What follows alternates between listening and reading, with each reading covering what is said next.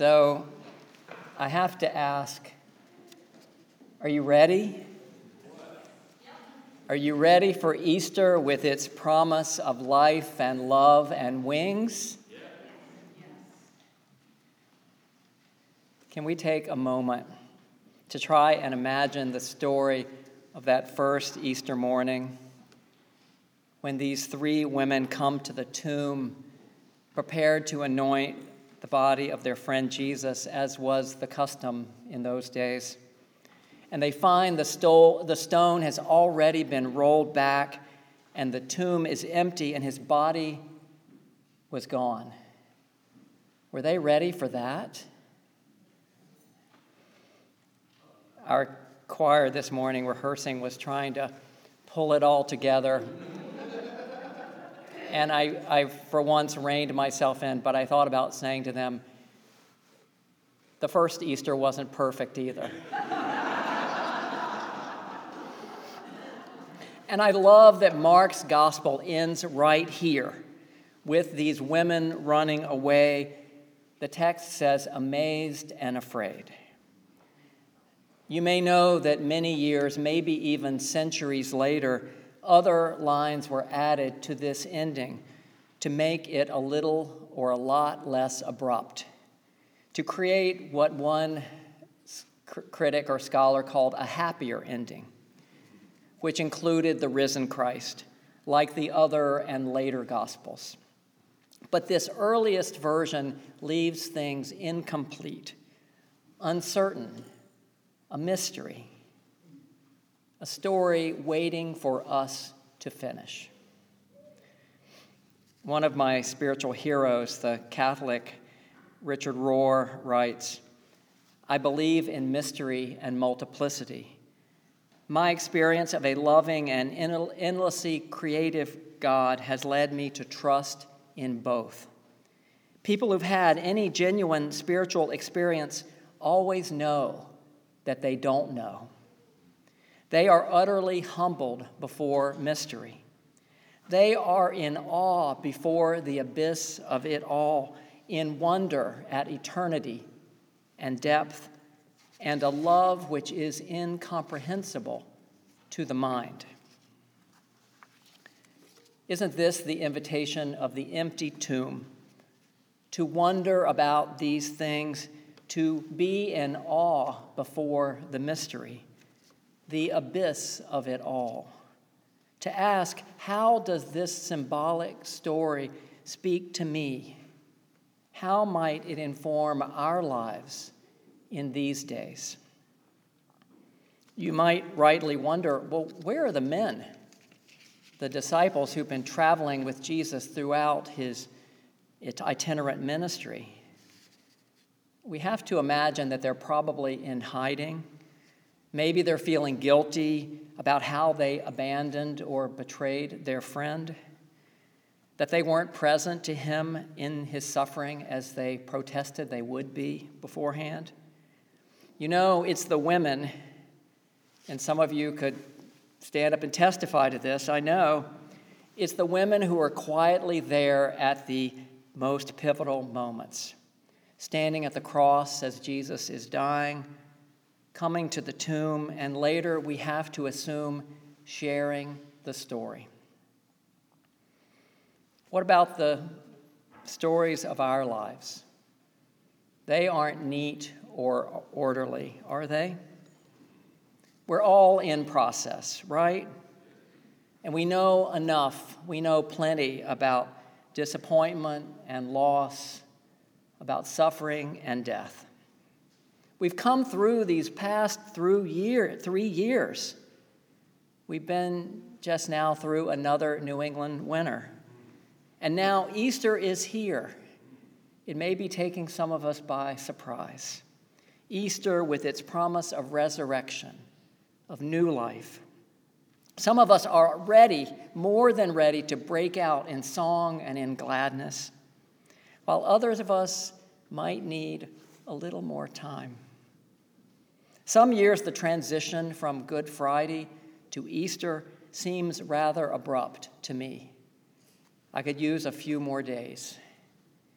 And I want and I need to live into this promise of res- resurrection as mysterious and as incomprehensible as it can be. I think of a woman who was a longtime member of this church. She died a few years ago. She was a mother, and she had two sons. After these sons were grown and gone, one of them died by suicide. And only you who have suffered the death of a child can imagine the depth of that loss. In the following years, the other son, feeling some amount of survivor guilt, I have to imagine, he got himself lost in alcohol and drugs. At some point, he disappeared. And over time, his parents feared him dead. Now and then, his mother would think that she'd seen her lost son walking down the road or somewhere off in the distance. This went on for quite a while, this loss, and this uncertain yet hanging on to hope kind of mourning. Then one day, it was about this time of year, I believe, he returned. One day, unannounced, he showed up at their door. This beloved child, whose parents feared he was dead, and lost to them, he was alive. He was there with them in the flesh, and they welcomed their son back with open arms. Now tell me, isn't this a resurrection story? And so I wonder what are the signs of new life that are appearing around you, perhaps inside you in these days? Are you open to seeing them and taking hope and joy and courage from them? Do you know a resurrection story yourself? An old pastor was once asked, Do you believe in the resurrection? And he responded, Of course I do. Of course I do. I've seen it too many times to not believe. And what about all those little signs of life that are popping up around us? Those little green shoots that are just now twisting their way up through the cold ground. What about the crocuses and the daffodils? All the birds flitting around flirting with each other, the buds on the trees about to burst open. That prayer by E. E. Cummings I thank you, God, for most this amazing day, for the leaping greenly spirits of trees and a blue, true dream of sky, and for everything which is natural, which is infinite, which is yes. I, who have died, am alive again today. And this is the Son's birthday. This is the birthday of life and love and wings. Anybody here who can affirm that? I, who have died, am alive again today. Anyone need to put into practice Gretchen Haley's invocation? Roll away the stone of your hesitant heart. Anybody here have a hesitant heart? I'm not the only one, am I? Anyone a bit reluctant to hope because of how you've been disappointed in the past? And you know, you know how bitter that disappointment can be, right? Anyone a bit wary of getting their hopes up too high after all the disruption and all the changes that we've been through? Don't we we of the hesitant heart, don't we need to heed and hear this call, this invitation to be alive again, to be as fully alive as we can be? And you know, you don't have to do this all at once. It can happen slowly and gradually. I had a spiritual director once, and she would remind me, she would say, I think the resurrection took a little longer than three days. It can be scary to let down your guard and to look up and to reach out, to roll away the stone of your hesitant heart, to let the light shine on all the sleeping shadows, to waken to this day, as the choir just sang, that offers itself to you and to all with such a great extravagance. This being human, it is a reminder. It is full of reminders that everyone we love, including ourselves, we are all mortal, formed from the earth, and you know, back to the earth, we're all going to return. So, how do we live in the face of this reality? Easter asks us and compels us to be alive while we are here, right?